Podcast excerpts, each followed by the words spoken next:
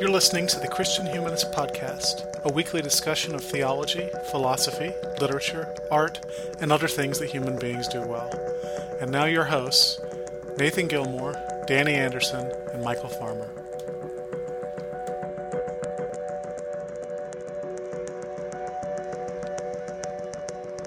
Thanks for downloading another episode of the Christian Humanist Podcast. This is episode 110, and I am Nathan Gilmore. I'm an assistant professor of English at Emmanuel College in Franklin Springs, Georgia, and I'm joined this fine morning by a friend and colleague in the English department there, Danny Anderson. Danny, how are you doing this morning?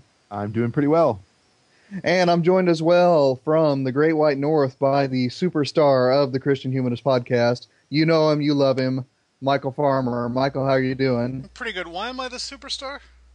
Because I'm doing the intro and I made it up on the spot. Gotcha. I always think of you as the superstar because you blog 8 times as much as everybody else. Well, you know, that's the blog. That's not the podcast. So we did get an email about episode number 108. This semester, we're pretty much releasing a new episode just an hour before we record the new one. So the feedback will always be a couple episodes back. This is from Alexander Anderson. Michael, would you like to talk about it for a moment? Yeah, he thanks us for the podcast, but he also addresses the Millennials episode in particular, and I guess that's the Generations episode is what we called it on iTunes.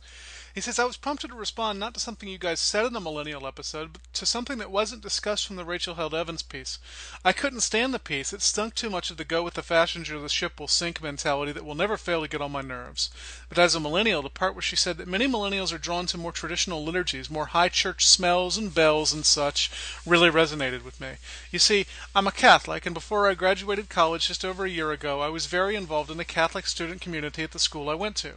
While I was there, was a very noticeable and sometimes even hostile generation gap. Often this involved the students asking for the liturgy to follow more closely the norms of the Roman Missal, M-I-S-S-A-L, not missile, or for an expanded or any use of Latin, or for some incense or something of the sort.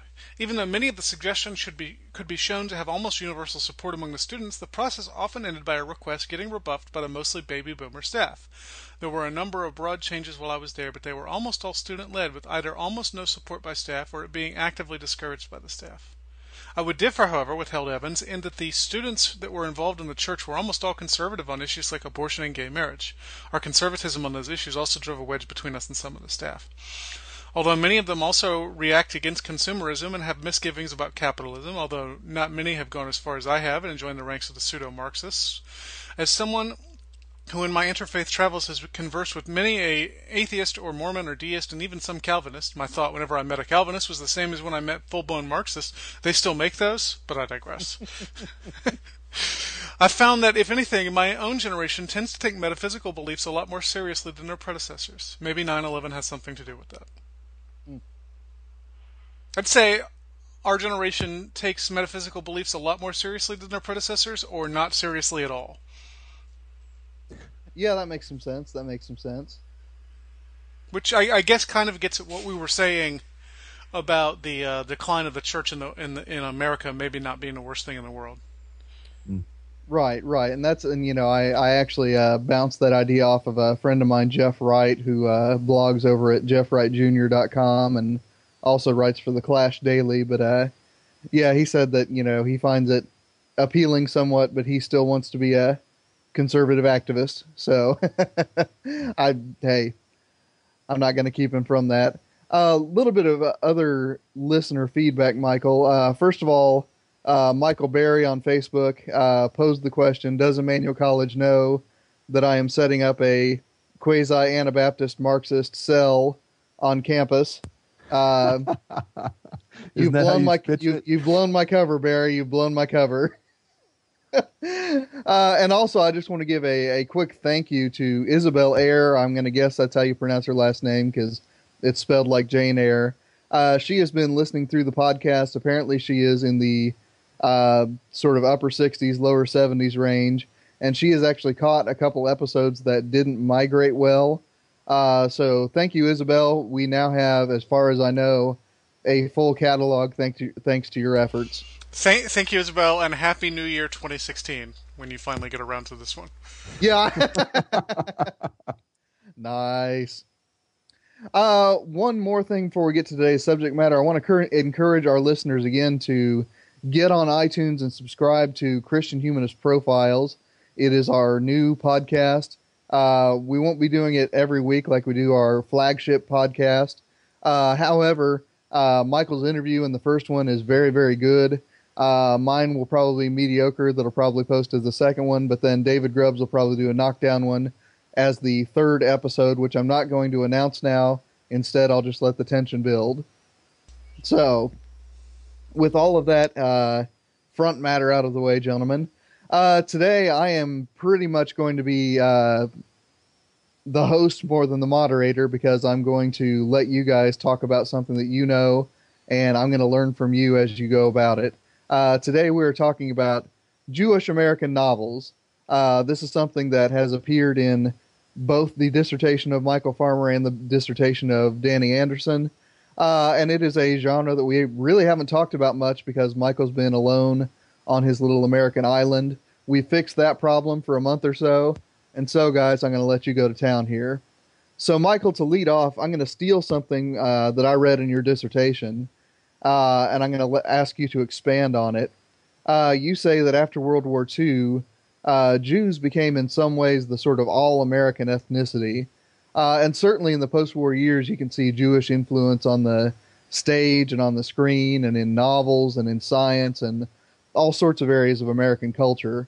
What about those post-war years among the East Coast Jews and in America more generally made the Jewish literary scene explode the way that it did? I always like to talk about Jewishness when I explain to my students the mutability, shall we say, of race in America, because the truth is, it is a relatively recent phenomenon that Jews in America were considered white. And by the way, I should we all just agree to use the word Jew, even though it occasionally has negative connotations? I don't know of a better way to put it. Sure. I can't think of it. Like, what would be the other options? Right. Jewish person?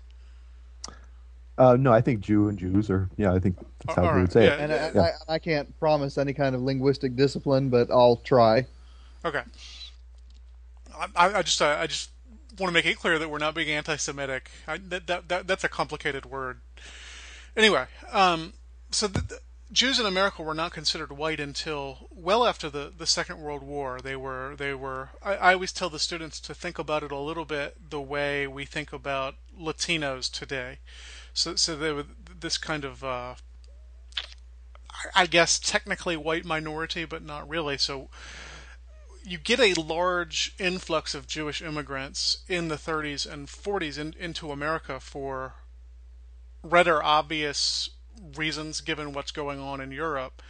And at first they're not welcomed. And then after World War II, for a variety of reasons, they become...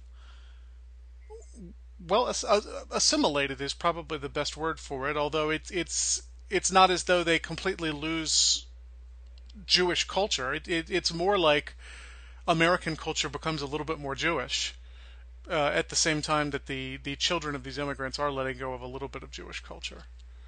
I don't remember specifically saying that they become, in some sense, the face of America, but that's probably true. I mean, especially the face of intellectual America. I mean... If you look around in the 50s and 60s, the majority of heavy-hitting public intellectuals are going to be Jewish, and especially, and I know Danny can talk about this even better than I can, the New York intellectual school is heavily, heavily Jewish. Sure. Yes. Was that a handoff? That was a handoff. I botched it. I'm sorry. It's okay. Yes, and I do think that if you that's a perfect place to begin, and I think that one of the factors that I think go into this is because it was such a highly concentrated community of immigrants and children of immigrants. I think that influence really cascades throughout the ages, like and really being felt even still today. The influence of the immigration. And I think that one of the ways in which those immigrants were able to achieve Americanness, American identity status as Americans, is through education. And this became a highly influential and major part of the Jewish American experience, was achievement in education.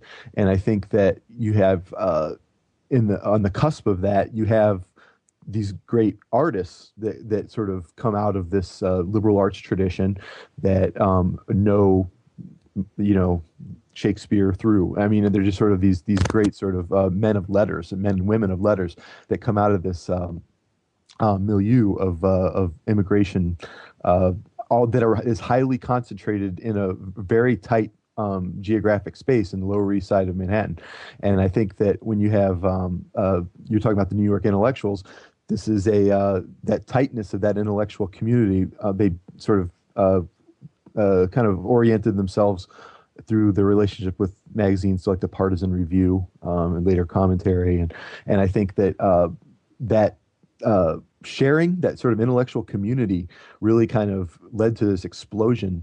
And then also, when you're talking about stage and screen as well, I mean, there's a great tradition of Yiddish theater that very nicely translated through people like groups like the Marx Brothers, most notably, I think, to American mainstream entertainment. And so through these sorts of avenues, these kind of specific elements of the Jewish American experience specifically, I think you have the means for this great explosion that Nathan has described. Yeah, Michael, I don't remember if you used that phrase in your dissertation, but that's the sense I got from the Jewish American novel chapters of your dissertation. That's the origin of that. But yeah, I mean, and you know, of course, one of the things that I didn't ask about in the initial show notes, just because I wasn't sure how tentative this was, and I didn't have time to research it, frankly. Is this also the era where Irving Kristol sort of becomes the center of that sort of post-Trotskyite ex-communist group that, you know, sort of becomes so American that it hurts? I wouldn't. I mean, he's in that group for sure.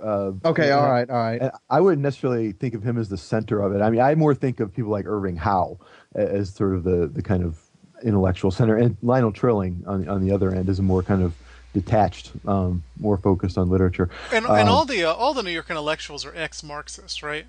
Oh, sure, yeah, yeah. Partisan Review began as a anti-Stalinist, socialist, like political magazine that saw the value of arts and letters as a means of political engagement, and so that's where you have this. Really, they don't make distinctions. They're like right alongside issue of the day sort of articles. You have reviews of new books and things like that. And so, yeah. Okay. Our golden age. Oh, it's beautiful. I love to read those old magazines. It's great. Did you hear that Dissent and Commentary are merging? They're going to be called Dysentery. Oh, that's the Woody Allen line. Yeah, that's from Annie Hall. Yes.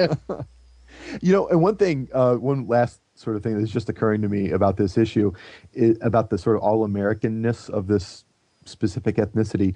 Mm-hmm. And in the kind of general field of multicultural studies, Jewish American fiction has a really kind of strange place, because there seems to have been so much success in assimilating that it often doesn't get almost counted as multi-ethnic literature. It's almost so American that many people don't even consider it alongside African American or Chicano or anything else like that. Oh, interesting. Well, yeah, I mean, I would say both in the academy and outside, they're considered much more of a piece with Italians or Irish Americans than with those other minority groups. Yeah. Mm-hmm. Mm-hmm. Well, and it's fascinating too, and I mean, this is completely off the beaten track, so we'll get back to the show notes here in a minute, but it also occurs to me that in those post-war years, you also have a sort of renaissance of American Catholic intellectual activity. You know, if you think of figures like, you know, William Buckley and, Flannery O'Connor that we've talked about recently, you know, I mean, so it's really fascinating that, you know, post-World War II, Jews and Catholics, you know, two groups who, as you guys just noted, I mean, were sort of considered at the very least suspicious and maybe even un-American, suddenly become, you know, the big intellectual powers, you know, to the point where now, as we record this, you know, the United States Supreme Court doesn't have a Protestant on it. Mm. That's the power of the margins that we were talking about last week, eh? Oh, yeah, yeah. Well, at any rate, Danny, let me get back on track so that we don't wander completely away from what I gave you guys for notes. As you both know, I'm not all that well-versed in novels generally. I mainly teach those centuries before they got invented. So I'm going to try to make a comparison to philosophy, a field where I've got a little bit more background. So, Danny, in philosophy, the phrase Jewish philosopher happens kind of on a spectrum. Most folks would say that the medieval philosopher Maimonides is definitely a Jewish philosopher. Martin Buber is probably a Jewish philosopher. Baruch Spinoza might be. And by the time you get to someone like Jacques Derrida, usually people don't think of him first and foremost as a Jewish philosopher. So is there a similar continuum for Jewish American novels, or does that category pretty much include all American novels written by ethnic Jews? Well, I would definitely say no to that second half of that statement, but it's a tricky question, and it's sort of one of those categories that we need and yet can never fully define. It's sort of, you have to have this category on some level. And thus, Danny Anderson sums up the Christian Humanist Podcast. That's true. That's on our Christian Humanist Podcast family crest. Okay. We need categories, but cannot define them. Yeah, well, I mean, I think that's exactly what's going on here. And it's important to know that many prominent artists reject the category for themselves. People, I think, like certainly Saul Bellow, I think, has said this, and Philip Roth talk of themselves as American writers, and the Jewishness is just sort of not incidental, but their own kind of particular experience that happens to provide the material for their art. And so I think that people have made statements kind of questioning this category. But I think, like I said, it's an age-old question. There's a famous book it's called What is Jewish Literature? It's a collection of essays edited by someone named Hannah Wirth Nesher is her name. And in her introduction, she talks about this question, like, persisting, and so it gave rise to this really remarkable collection of essays. People like Cynthia Ozick and Saul Bellow also have essays in this. And so she talks about the different ways that people have tried to categorize ethnic literature, or this particular kind of ethnic literature throughout the years. And so, and then sort of talking about the an unsuitableness of each of these categories, because they're always sort of exceptions. I mean, you could talk about ethnicity just like genetics, right? And that doesn't really hold when you talk about someone like, say, for the most part, Doctorow is a Jewish man, but he doesn't typically get lumped into the category in the way that, say, Philip Roth does. And then you have... I first found out that Doctorow was Jewish researching this episode. Ah, yes, yeah. Right, it doesn't jump out. Isaac Asimov, another one, right? And so this isn't someone who you think of as fitting into the kind of the project of Jewish American literature. So ethnicity kind of helps on some level but falls short on another level. Irving Howe, interestingly enough, he back in the, I believe, 60s, edited this collection of Jewish American short fiction, and in his introduction, he actually categorizes it as a regional literature, and making the comparison straight up with Southern literature. And the reason is, for him, the whole body of work is oriented around the notion of the immigrant experience, and that's what makes Jewish American fiction. And he famously predicted that it was over then, and this is in the 60s, and of course it was really only kind of beginning at that point, and so he was famously wrong about that. But the immigrant experience being one of these things. Language, there's one of the great Jewish American novels ever written is this great tome called Call It Sleep by Henry Roth. It's a great book, and it's completely a Faulkner-esque exploration of language. It's just an explosion of language. And in this book, you could talk about the influence of Yiddish as defining the Jewish American experience. And you have which is very interesting, because it very much limits what's allowed to be called the Jewish American experience if you bring Yiddish into it that much, because of there's what, three major groups of Jews and only one of them speak Yiddish? Yes. It assumes that the Jewish American experience is the Ashkenazi American experience. That's a good point. And then there's this whole Sephardic tradition that is sort of gets kind of lost in this. So that's absolutely true. And so you have these other sort of cultural things. Recently, there's a book out. Real quick, guys, just for our listeners who aren't familiar with this terminology you're slinging around, Sephardic Jews are generally those whose ancestry traces back to the Netherlands and then before that Spain. Ashkenazic tend to be those who are Eastern European in their roots. Is that right? And there's a third group, too. All right, go ahead. But I can't remember what it's called. Oh, okay. Those are the only two I'm familiar with, so I was pleased to know that there was a third group, but now I don't know what it is. So anyway, go ahead, guys. Keep rolling. Mizrahi is the third. Right, and so recently there's this a book out that's actually much more recent than What is Jewish Literature that takes up the same question by someone named Dan Miran. And he sort of comes up with this label, and he's much more interested in kind of the Hebrew language kind of Jewishness, of Jewish literature. But he has developed this kind of term called the modern Jewish literary complex, or something like that, sort of like the military industrial complex, where you have these sort of intersections of all these things that sometimes are useful and sometimes are not. And so it's an attempt at having a little more supple way of answering this question, which is, as like we talked about at the beginning, both completely useless and utterly essential. Michael, is there anything you'd add to that? No, I don't think so. All right.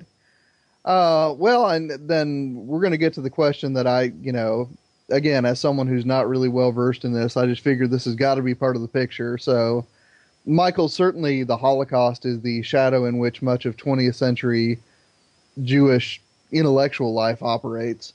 And I'm going to assume that it's probably there in Jewish American fiction. So, Michael and then Danny, I'm going to let you two talk about a novel or two each that explores what Jewish life, God, and other important things look like in that shadow. I'll probably ask follow-up questions as they occur to me, but for now, just go to town.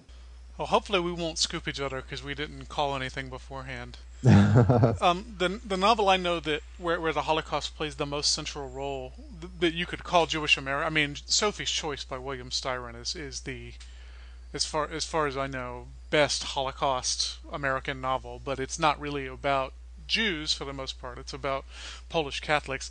So I'm thinking of Wallant's, Edward Wallant, I believe is his name, Edward Lewis Wallant, The Pawnbroker, which is published in the early 60s, and which demonstrates the degree to which Americans were still unfamiliar with what happened in the Holocaust, because it is a plot point in this novel that you're supposed to be in the dark about, that the titular pawnbroker, who was a concentration camp survivor, has this mysterious tattoo on his arm. And I mean, reading it now, you read it and you think, oh, he's a Holocaust survivor. He's a European Jewish immigrant into New York City in the late 50s, and he has a tattoo. So of course he was in a concentration camp. But at the time, you weren't really supposed to know, apparently. And it's the story of this man who comes and starts a pawnbroking business in New York City, and it's struggling for survival, and he takes on this, I believe he's Puerto Rican, he may be African American, assistant, and it's an extended meditation on suffering and guilt and Jewish identity, and what these things look like, not just in the shadow of the Holocaust, but in the immigrant experience, what it means to be a suffering Jewish pawnbroker in Harlem, as opposed to a suffering Jewish whatever in Europe. Have you read that book, Danny? I have not. It's good. I don't think it's one of the best of the Jewish American novels, but it's very interesting and it's moving. And they made a weird movie out of it starring Rod Steiger. That rings a bell now, actually. Okay. You know, the plot actually reminds me a lot of The Assistant by Bernard Malamud. It is very similar to The Assistant, which is a much better novel, but which doesn't really deal with the Holocaust as far as I can remember. Right. No, Malamud was very muted on that. Yeah, that's a good point. He talks much more about, because what's his name, Bober is a Russian immigrant, so he wouldn't have gone through the Holocaust itself. But he talks about the Russian government's treatment of Jews, which isn't much better, frankly. Right, and well, that comes up again in The Fixer, right? And so are you handing off to me again? I'm handing off to you again. Okay. You got to get better at recognizing. Listeners, Danny is a Cleveland Browns fan, so I'll just leave that one there. Fumbling is my DNA. Yes. That's a great point, and I think that the slowness with which this topic gets taken up is really important. It gets taken up artistically. You think of even sort of like someone who later will have a lot to say about it, like Saul Bellow. I'll just stay with him. Very early on, really has sort of, later on he has the book Mr. Samler's Planet, and Mr. Samler is, of course, a Holocaust survivor, and this is like a very important novel about this subject. But early in his career, there's this, I think it's his second novel, The Victim, and in that book, there is only just kind of like a very brief few hints about the Holocaust as this sort of almost distant backstory that doesn't have anything tangibly to do with what's going on in this current incident. But it's so, like, reading it backwards, of course, it's hard to not see everything is springing forth from this kind of this like huge event of the mid 20th century. And that book is about a some sort of businessman in New York City who is just a very kind of normal person who thinks of himself as an American and starts becoming under the attack of someone named Albee, who is an anti-Semite, and they sort of ruin each other's lives in some ways, and so begs the question, who is the victim actually going on? But there's sort of little hints about the Holocaust that are very subtle, and if you weren't looking for them, you wouldn't notice them. And so that's sort of, again, an early novel that is still not knowing what to do with that. So what I would like to do, my other novel that I would talk about, was flash forward many decades to a very recent novel by Michael Chabon, The Yiddish Policeman's Union, which is this sort of postmodern kind of detective story in which there's sort of an alternate reality in which the Holocaust never really happened, and instead all the world's Jews have been located. And Israel was actually founded but failed almost immediately as a state, and so all the Jews were sort of dislocated again to Sitka, Alaska, where they're sort of called the frozen chosen is sort of the what they call them. And so it's a very kind of funny book. It's very harrowing, and it's very kind of like a big conspiracy novel sort of. There's a lot of like events all converging, and it can be very confusing. But it fits the mold of a Jewish American novel in every way. You have religious meditations about this Hasidic community, or also the gangsters of the novel. They're sort of the bad guys. You have like a lot of play with language, and you have a lot of play with kind of the idea of diaspora, which is another issue that we haven't talked about in terms of the Jewish American novel. But underlying this is sort of this notion of what the world looks like in the face of the Holocaust for the Jews. And so here you have, in a very kind of postmodern moment, a young writer who's much more removed from the moment and has grown up with it. I mean, this is driving the Jewish American experience in many ways. This is sort of the central event of that experience. And so here's a young writer who is sort of reimagining it and sort of almost in its absence, in his novel at least, meditating on it as if it was the most important thing. And so that's a very interesting book that comes much later than those immediate post-Holocaust years. Are the Coen brothers still going to make a movie out of that? I knew they were attached to it for a while. That last I'd heard they were, and which seems so perfect that it almost like I feel like I don't know what to think about. I feel like their best work is taking things that you wouldn't normally think of them doing and doing something interesting with it. But this seems like it was almost written for the Coen brothers, so it would be interesting to see what they would do with that. And of course, it would make perfect sense. Their recent movie, A Serious Man, was around the same time, probably, that the Jewish Policeman Union came out. A very Holocaust, like, as this sort of dark center to that movie. Here you have a well-assimilated suburban Jewish community in this Minnesota town.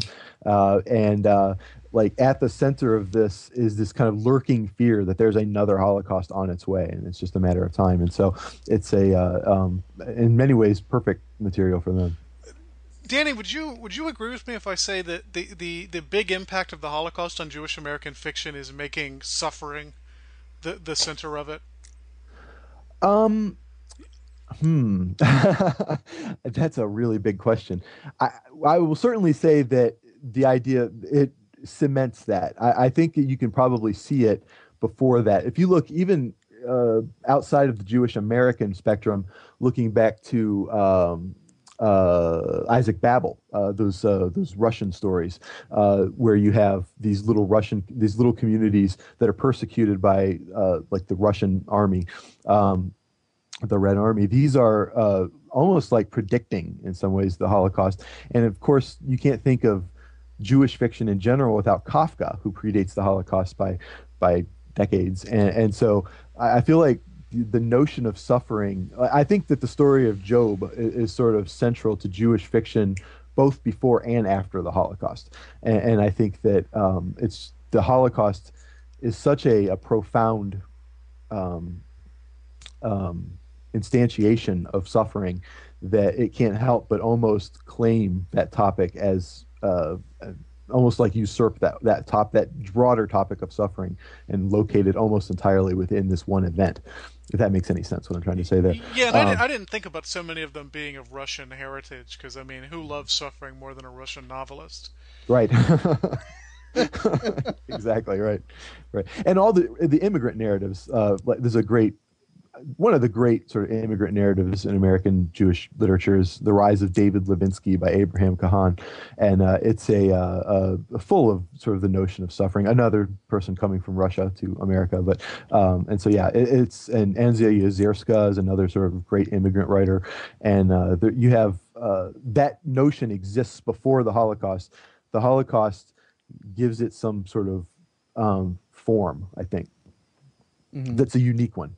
And in many ways, it's important to note Holocaust studies intersects with Jewish studies in many ways, obviously. But I am not part of. I mean, that's a whole body of work that requires its own study, right? Right, it's sort right. Of, yeah. Oh, sure.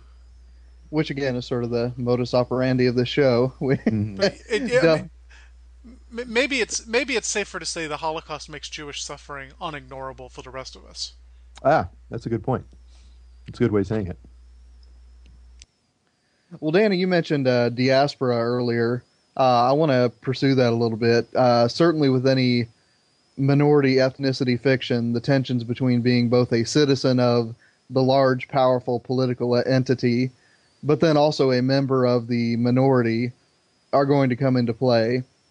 So once again, I'm going to let you guys kind of pitch it back and forth here because, I mean, I'm fascinated by this conversation you're having. So, Danny, you hit lead off this time. Tell us about a strong example or two of a Jewish American novel that explores that kind of tension of being a diaspora Jew specifically.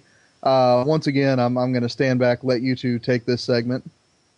Well, I've stole some of my own thunder already with The Victim. I think that's a good example of someone who seemingly has worked out an American identity that is both stable and happy, and is sort of challenged by circumstances which cause his own Jewishness to come to the surface, and I think that's an interesting early Bellow novel that doesn't really kind of it's not before Augie March. It's sort of like you have sort of a different Bellow, right? But once Augie March comes out, you have this sort of incredible voice that just emerges out of the ether. But I haven't read the victim, but Dangling Man, which is his first book, is the first chapter of my dissertation. And I mean, you're right. That is, it does not feel like Saul Bellow. It feels like Sartre, yes. or Dostoevsky. Yes, they're very much invested in this kind of just sort of good novel, like good fiction sort of form, right? And then later on, he discovers the sort of explosive voice that makes Saul Bellow, I think. But I would stick with Philip Roth, though. I think now the larger community, the political entity that you're talking about in much of Roth is the world of arts and letters. And so you have in this caricature of himself called Nathan Zuckerman, Philip Roth has found this sort of avatar to explore his own reception by the Jewish American community with the vast popularity and incredible sort of controversial nature of his fiction, particularly with Portnoy's Complaint. But going all the way back to Goodbye Columbus, he found himself at odds with many people in his community. He was writing these stories, drawing on the kind of memories of his admittedly happy childhood, but he sort of, like the Woody Allen sort of schlemiel, he sort of makes that part of his fiction making process, and he draws a lot of kind of humorous, comical attention to this group in the wake of the Holocaust. They're very sensitive about this for some reason, right? Yeah, and so he becomes attacked, and Irving Howe famously sort of attacked him after Portnoy's Complaint for what that book was about. And for those of you who don't know, it's an incredibly funny and yet utterly filthy book that is very kind of chancy. And yet now, and also not the place to start with Roth, by the way. If you haven't read Roth, do not start with Portnoy's Complaint. No. I would start with Goodbye Columbus. I would too. Yeah, but it's right now. But it's actually now it's kind of beloved in the Jewish American community. But in the when it first came out, it was quite controversial. Roth became this big star, and then people start attacking him, and he has issues with his family and communities, and so he invents Nathan Zuckerman, who to sort of fictionalize the post-Portnoy Complaint experience that he had. And in one of the Zuckerman books, he actually creates a character based on Irving Howe, who he sort of attacks back after the Portnoy's Complaint. He calls him Milton Apple, I think, and he sort of invents him as a pornographer who is, I won't tell you the name of the magazine, but it's actually a hilarious name, a hilarious sort of idea of the fiction both drawing on the energies of being an outsider and this sort of from this immigrant community, and yet fighting against that at the same time, and that's what makes these books all sparkle. And the Zuckerman character is, all the way till the late 2000s is he used that character. The only one I read with him was Human Stain, which is one of my very favorite novels, in which we should not talk about in any detail because it has one of the greatest plot twists in American literature, and I don't want to give that away to anybody. Right. No, it's one of my favorite novels too. But that Zuckerman is a little different because that's the older sort of impotent Zuckerman. The younger Zuckerman of the there's another trilogy called the Zuckerman Bound trilogy, starting with The Ghost Rider, and then The Anatomy Lesson is one of those. And that's the one with the Irving Howe attack. But that Zuckerman is kind of wild and very kind of sexually voracious. And he's sort of the Zuckerman of Portnoy. And Portnoy is fictionalized as a book called Karnofsky in those books. So after The Counterlife, Zuckerman sort of changes into this, not the actor, but the teller of the stories himself. And so it's a very kind of metafictional move on Roth's part. They've still got a few years maybe to give Roth the Nobel Prize, but they need to do it. They screwed up on Updike. He's 80. I know. They need to stop punishing American writers for the actions of our presidents. Well, yeah, and stop marginalizing themselves as well. I mean, they keep choosing writers who you have to look up on Wikipedia to hope that you can find anything about because you've never heard of them. And so, yeah. I agree. And in fact, if one of their priorities is, and this is soapbox, excuse me, the sort of encouragement of world literature, Roth fits that because in the 70s and 80s, he was instrumental in the discovery and the kind of translation of Eastern European writers into English. And so he's like very involved in world literature at large. He isn't just an American novelist. So end of soapbox. I was going to talk about Roth, too. I was going to talk about Goodbye Columbus, which seems to me one of the great novels of assimilation. Oh, yeah. Because it's so much bound up in class rather than race, and it makes that case, I think, very well and very effectively. And the only thing I'd read by Roth before coming to that is Portnoy, and I was surprised how gentle and sweet Goodbye Columbus is. Right. And Roth is another one that had this kind of voice change, like from Goodbye Columbus all the way through when she was good, which I think is the novel that precedes Portnoy. There's very kind of Jamesian kind of structured novels, right? And then Portnoy's Complaint is this explosion, and then the finding of his own voice, and in the same way that Bellow did after two novels. So the other thing I was going to talk about is not a novel at all, but a film, which is Woody Allen's Zelig. One of his films from the early 80s, probably not one of his more famous ones, but it's a great meditation on assimilation. Not specifically Jewish, but when Woody Allen is your main character, it's hard not to be pretty Jewish. So it's this faux documentary where the main character Zelig he almost involuntarily takes on the qualities of anybody he's next to. Yes. Because he's so insecure in his own existence, and there's a metaphor there if you care to search it down for the Jewish American experience, especially that of Allen's generation, which is Philip Roth's generation, which is a generation that had largely stopped seeing it as a matter of life and death to hold on to the old traditions. You know, there's a trajectory, and I think we talked about this in the generations episode.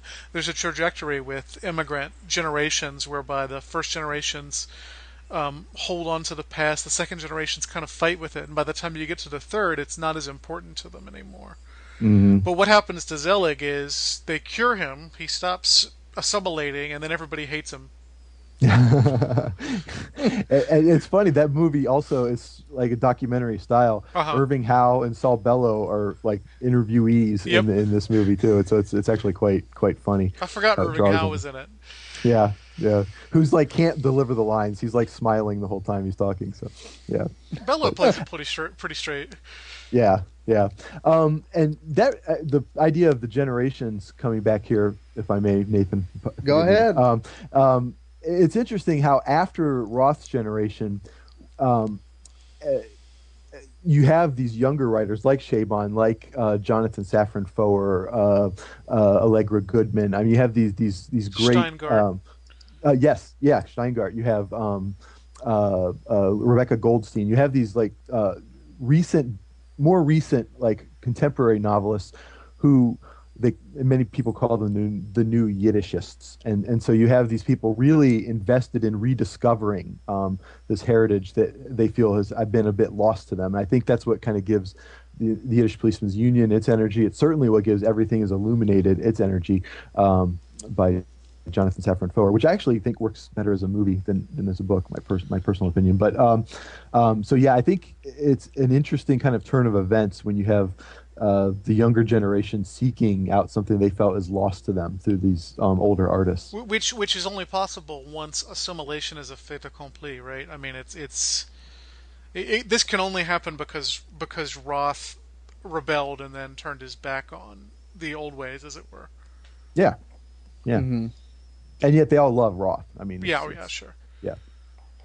Well, and the other ones are, you know, fourth and fifth generation Americans. Steingart may not be the best one to put in that group because I believe his parents are from Russia. Yeah, he's sort of a recent immigrant.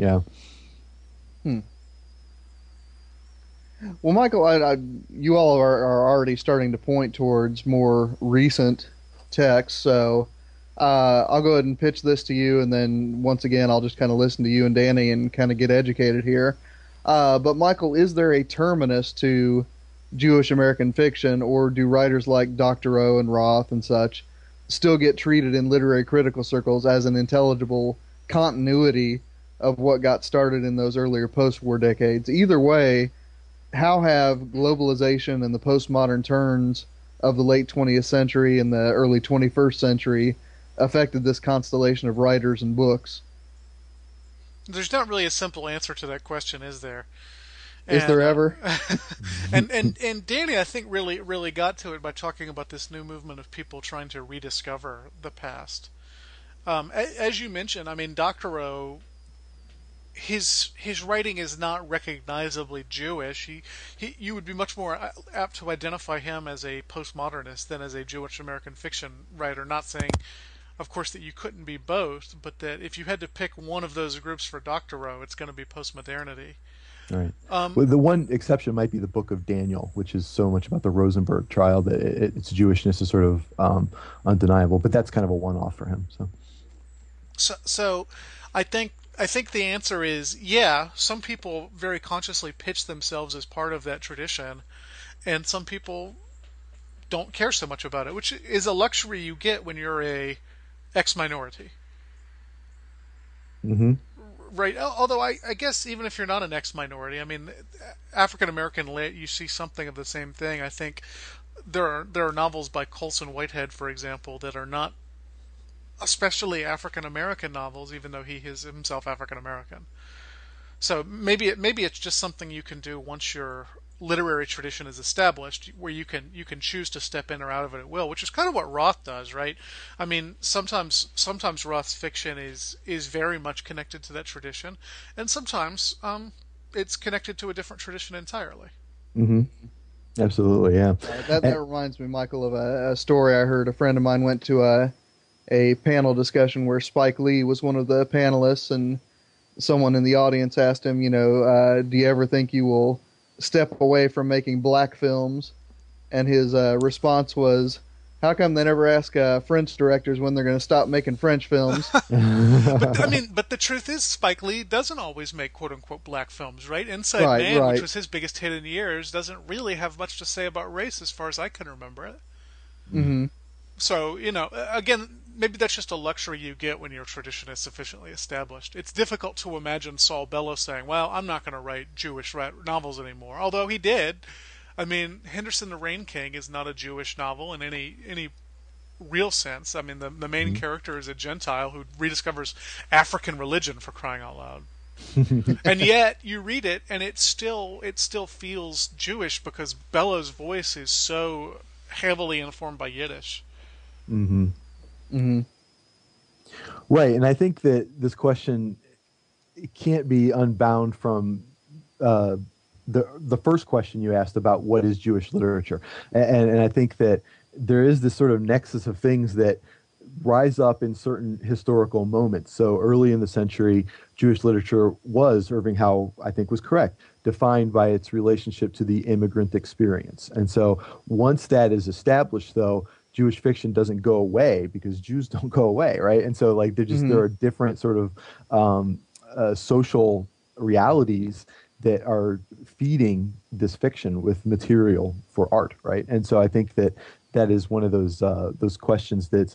Those two questions I think are related, and I think that it's absolutely still an intelligible continuity, as you say, and from those early immigrant narratives all the way through. Well, to stick with everything is illuminated, it's sort of like the inverse of that. You have a well-established American writer in that book who's going back to the shtetl where his family was massacred, and so this is it's almost the opposite of the immigrant narrative. So, mm-hmm. and then you have somebody like Steingart, whose main connection to Judaism seems to be the films of Woody Allen. Mm-hmm. You know, he's adopted a completely different voice. He doesn't seem so much in the Bellow tradition. He's, it's this self-deprecating psychoanalysis, humor tradition, right? that is I mean, equally Jewish, right? Mm-hmm. Exactly. And on another level, there's sort of a different Southern writer named Steve Stern who's Jewish, and he's very much out of the kind of Cynthia Ozick sort of school of magical realism, but his like fiction comes out of this sort of Southern Jewishness, and so it's very kind of idiosyncratic in that way because it's not like a broadly you don't think of that as a thing, right? But it is. And so, yeah, it's whatever the kind of individual cultural moment that Jewishness is engaging in gives rise to a unique expression of Jewish fiction, I think. Hmm. All right. Yeah, and I guess the reason that I wanted to ask that, guys, is because, you know, it's one of those things where you really don't hear anymore about, you know, for instance, you know, Scots-Irish literature in America anymore. You know, if someone is from that heritage, generally they associate them with an American region, you know, Appalachian literature. Mm-hmm. Whereas, I mean, what you guys seem to be saying is that there still is something intelligibly ethnic about the way that people talk about Jewish fiction. I mean, is that fair, or am I mischaracterizing that? Yeah, no, and it's also ultimately a function of diaspora, I think. And so, yeah, this is Jewish is by its nature portable, because it had to be, right? And so, I think that portability has found its way into fiction, which makes it both an essential category, completely undefinable. Mm-hmm. Mm-hmm. Well, Danny, I'm going to turn theological here at the end, as we tend to do on this show.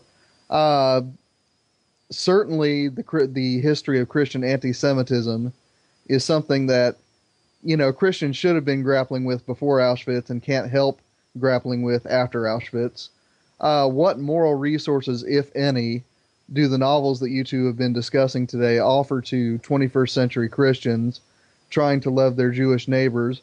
Or, if you prefer, Danny, is that entirely the wrong question to be asking about these texts? Well, I'll just pretend like it isn't wrought with difficulty and just answer the question, if that's okay. It's wrought from difficulty. It's I'll give you an example of a writer, Bernard Malamud, who's one of the kind of great Jewish American writers who in the 70s you would have read in college in the way that you read Hemingway and Faulkner now. But for some reason, he's sort of fallen out of favor. And it's sad. I a couple years ago went to the American Literature Association, and they had, you know, these author-based societies give panels. And I went to the Malamud panel, and I was the only member of the audience in that panel. And in fact, one of the panelists didn't even show up. It was so sad. It was just a sad statement on Malamud, because he's such a great writer. And I make my students read him every semester, and they always love him. So I will use this as yet another opportunity to pitch his work. And we talked about a little earlier about the role of suffering in a book like The Assistant for Malamud. And he kind of famously said the phrase, "all men are Jews." And this is one reason that he may be out of favor is many people kind of find him, many people in the Jewish community would find his work to be a bit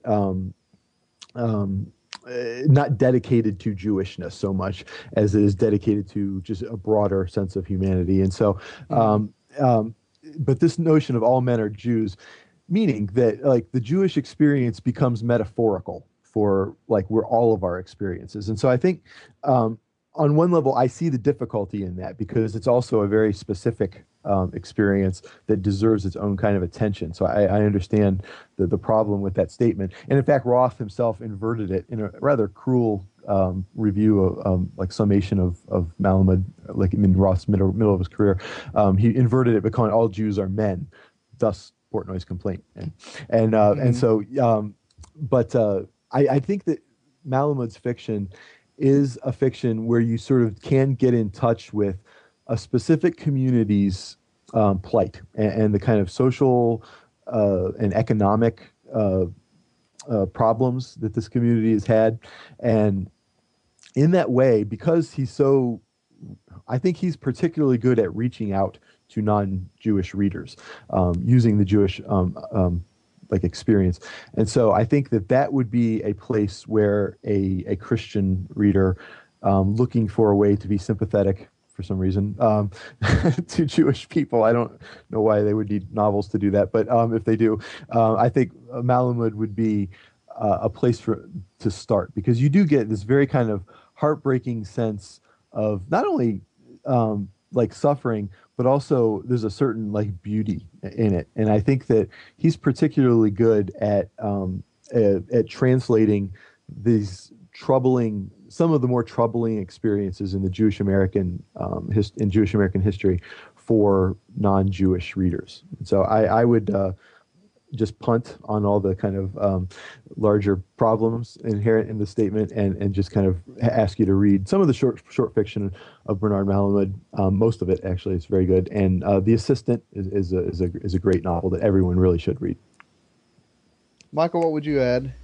I'm not sure I would add anything. It's yeah. I mean, I guess I would say that the novels can help us to understand the Jewish American experience, if there is such a thing. I mean, part of not being an anti-Semite is not assuming there's one right Jewish American experience. So maybe it'd be better to say the novels can help us understand Jewish American experiences over the years, and one of the things novels do is help us build sympathy. Mm-hmm. In a broad sense, right? And so, I feel like the answer to the question is the same is why read about anybody? I mean, why read at all? So, yeah. Right. Just to go to a realm where I have a little bit more background, one of the things about teaching and reading 20th century Japanese novels is that, it's a very, very different mindset. And, it's sort of by crawling inside of that mindset and living with it, rather than experiencing it as somewhere over there. Honestly, I think it does, increase our capacity to imagine the world differently from the way that we normally do. Would you guys regard that as something that's just inherent in all fiction? Or, would you say that ethnic fiction or, Jewish fiction in particular does that in particular ways that other fiction doesn't? It's inherent in all fiction.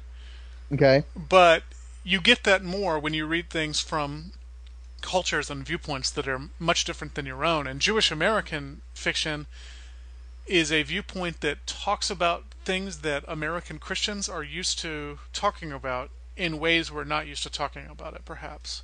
And so in that sense, it can make the familiar unfamiliar, which is one of the great advantages of literature. That's a great answer. No, I completely would second that. I think it's a great way to put it. Oh, you guys are being so agreeable today. No, that's a great way to put it. And I think there's one of the ways that it's made unfamiliar is because it brings this linguistic tradition along with these somewhat more kind of recognizable religious traditions. We saw, Christians should have had read some of the Old Testament, right? And so there's some of a little bit for everybody right there. So no, I completely agree. The Assistant in particular is so Yiddish. Even the narrator talks in a Yiddish accent. Yes. My wife and I read that book out loud to each other over the summer, and she started using Yiddish sentence patterns in her normal speech. It gets into your head. Yes. Yes, it does. Your head it gets into. I had a feeling that was around the corner. All right. Well, thanks, guys, for a good conversation. As I said at the outset, I didn't have a whole lot to contribute, but I'm glad that this is the quietest I've ever seen you on the podcast. Well, I'm glad I got to listen in because I got educated today. Michael, what are we talking about next week? It is the 50th anniversary of Martin Luther King's I Have a Dream speech. I think that was last week or 2 weeks ago as you hear this. So naturally, instead of talking about that speech, we're going to talk about his longer and, I think, more rhetorically rich letter from a Birmingham jail. All right, very good. In the meantime, while you're waiting for that episode, listeners, be sure to catch us on Facebook. Let us know what you think. Go to iTunes, subscribe to the podcast, give us some stars there. Some people have written some very nice things there. If you're inclined to say something nice, write something nice. If you don't have anything nice to say, we'll write that too. We like it too. Also, I just want to nod for a moment to the fact that we are now over 250 thumbs up on Facebook, which just thrills me. It means that there are a lot of you out there. So keep listening, keep writing in. Find us on the web at christianhumanist.org. Email us at thechristianhumanist@gmail.com. And until you hear from us again, good listeners, this is Nathan Gilmore on behalf of Danny Anderson and Michael Farmer saying, let your sins be strong, let your faith be stronger.